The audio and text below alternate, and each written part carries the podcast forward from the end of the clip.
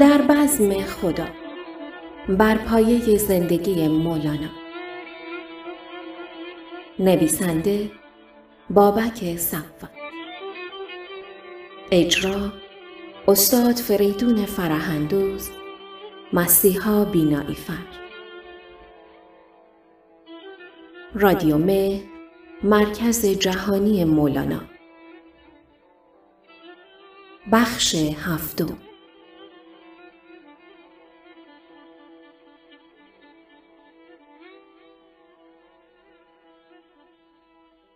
وه چه بی رنگ و بی نشان که منم. کی ببینم مرا چنان که منم.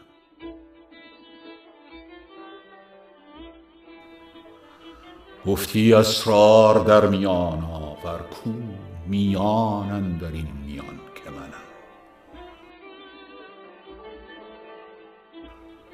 کی شود این روان من ساکن این چنین ساکن روان که منم.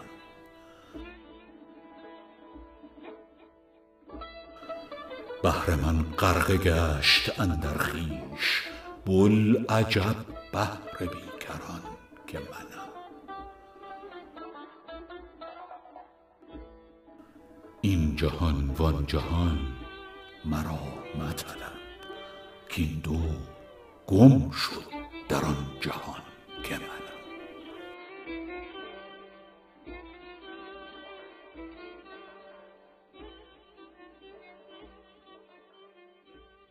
مولانا به راه افتاد و ایشان نیز از پی او روان شدند. چندی نرفته بودند که در بین راه دو مرد را دیدند که با یکدیگر نزاع می کردند و به همدیگر ناسزا می گفتند. یاران آهنگ آن کردند تا به سوی آنها بروند و آن دو را از یکدیگر جدا کنند. اما با اشاره دست مولانا بر جای خود ماندند.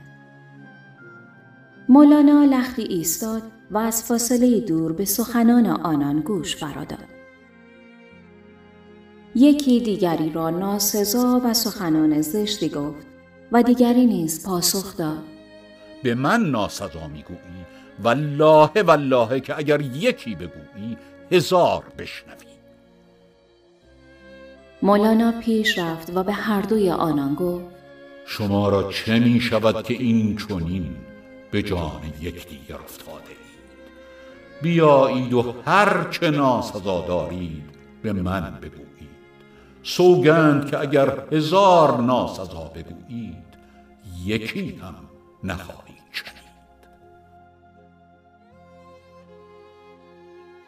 روزی دیگر مولانا با جماعت یاران برای آب گرم به سوی گرمابه شهر به راه افتادند و چون به نزدیک آنجا رسیدند و صاحب گرمابه مولانا را دید پیشتر دویده و مردم را از آب بیرون راند. مولانا شگفت زده مردمانی را می‌دید که با شتاب تمام جامه می پوشیدند و از شرمساری حضور وی می شتافتند. صاحب گرما به همچنین به برکت حضور مولانا فرمان داد تا دلاکان سیبهای سرخ و سپید آورده و حوز را با آن پر کردند تا مولانا قدم مبارک در آب نهد. مولانا رو به صاحب گرما بکرد و گفت چه می کنید یار عزیزتر از جان چرا مردمان را میرانی وی پاسخ داد شما عزیز و سرور مایید. می‌خواهم تا در خلوت با اصحاب خود آسوده خاطر باشید. مولانا لختی به سیبها نگریست و گفت یعنی جانهای این مردم کم از سیب است که ایشان را بیرون می‌کنید. هر یکی از ایشان را سیب هاست. چه جای سیب؟ نه که مجموع عالم و مافیها برای آدمی است. نه آنکه اوست که تاج کرمنا بر سر دارد. صاحب گرمابه که متوجه اشتباه خود شده بود گفت حال هرچه صلاح دانید فرمان دهید تا اجابت کنم.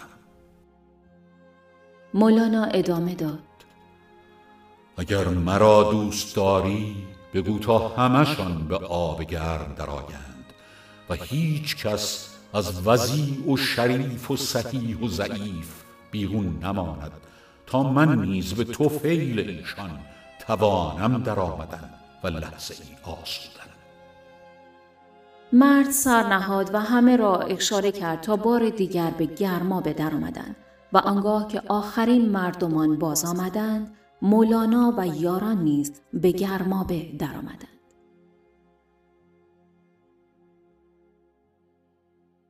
تاج کرمناست بر فرق سرت توق اعتیناک آویزه برد تو خوش و خوبی و کان هر خوشی تو چرا خود منت باده کشی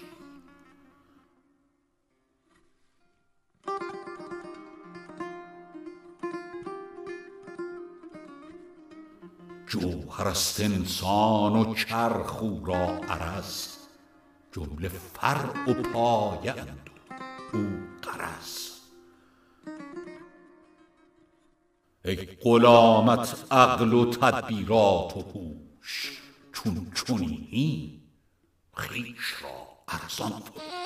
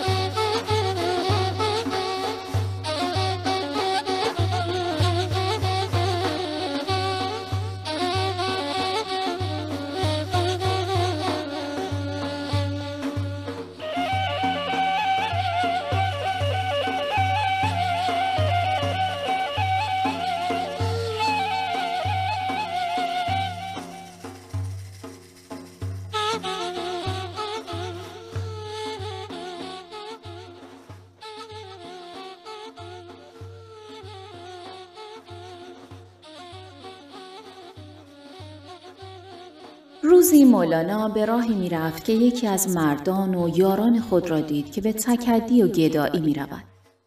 با شتاب به نزد او رفت و گفت ای جان برادر شما را چه دشواری پیش آمده که به چنین کار ناپسندی روی آورده ای؟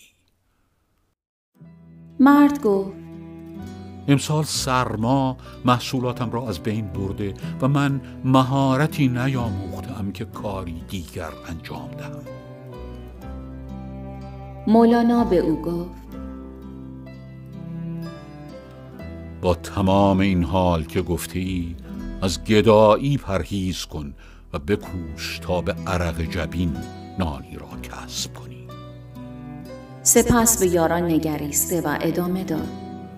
ما در گدایی و درخواست را بر یاران خود بسته ایم. از یاران ما هر که این طریق نورزد پولی نیرزد. همچنان روز قیامت روی ما نخواهد دید و چنان که به کسی دست دراز کند من روی به دیشان فراز خواهم کرد و روی خواهم کرد مرد گفت اکنون چاره چیست؟ فرمان دهید. مولانا از یاران خود قلم و دواتی خواست و نامهای به معین الدین پروانه حاکم رومی شهر قونیه نوشت و برای او تقاضای کار کرد و او را به همراه یکی از مریدان به آنجا فرستاد تا یقین حاصل کند که معین الدین گره از کار او خواهد گشود. آنگاه مولانا به راه افتاد و در همان حال به خاطر آورد که روزی خود او هم بر منبر بعض این گونه تعالیم صوفیانه را تبلیغ می کرد و به یاد آورد شمس الدین را که چگونه با او برخورد تندی کرد. آری مولانا در باب عزلت و گوش نشینی صوفیان سخن میراند و بر پایه آنچه خوانده بود چنین می‌گفت حبیب عجمی ترک زن و فرزند کرد و در کوهی سکنا گزید و عهد کرد که تا روزی وی به او نرسد به نزد خانواده باز نخواهد گشت. تا سرانجام خداوند جماعتی را به در خانه وی فرستاد با خروارها آرد و روغن و انگبین و سیصد درم سیم. در این میان ناگهان شمس که خود سالهای بسیار به حرفی فعلگی و عملگی پرداخته بود به خروش آمد و گفت مخان مخان که این سخنان تعلیم دریوزگی و رخوت است. سپس دستان پینه بسته پیرمرد کشاورزی را که در کنار او ایستاده بود بالا برد و فریاد برآورد که این است کرامت و سند بزرگی انسان و از آن پس بود که دریچه نوینی در پیش دیدگان مولانا گشوده شد دریچه‌ای که در آن شمس به عملگی می پرداخت و خرقانی بر روی زمین کشاورزی خود کار می کرد و کار را بهترین وسیله تقرب به خدا می دانست. منم و تنبور و شورم مدد از تنبورم مدد از مهنه از ماها از نیشابورم مدد از نور از نور از نور از نورت از نورم. مدد از شیخ خرقانی زدم ربانی. مدد از پیر بسرامی مدد از سلطانی. مدد از فیض کاشانی از قوس گیلانی. به الف به الف الف الله الف الله یا هو ای هو حق هو مولا هو مولانا. یا من لیس الا الله الله. یا من لیس مولانا آخرین سالهای عمر خود را سپری می کرد که در بامداد یک روز سرد پاییزی با خبر شد در میدان اصلی شهر مردی را به دار خواهند آویخت. مولانا درباره او پرسش کرد و دریافت که او مردی است به نام سوریانوس از اهالی روم که مرتکب قتل عمد گردیده و فردی را کشته است. در میدان شهر مردمان گرد آمده بودند تا به تماشای آخرین دقایق حیات مردی بنشینند که آوازه و شهرت بیباکی و شرارتش زبانزد عام و خاص گردیده بود.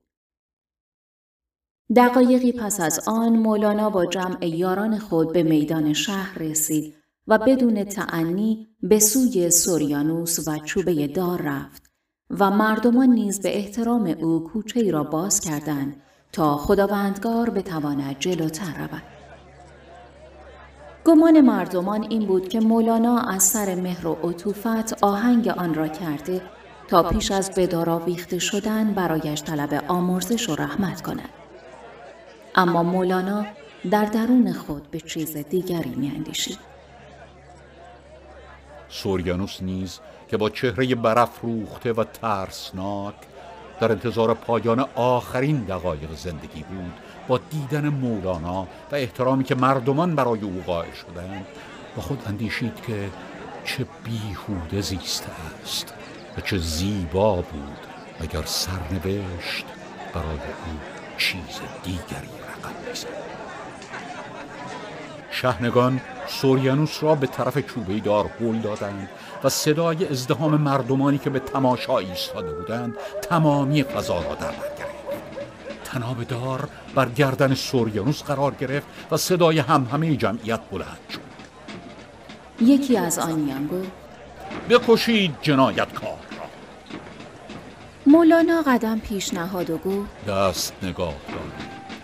او را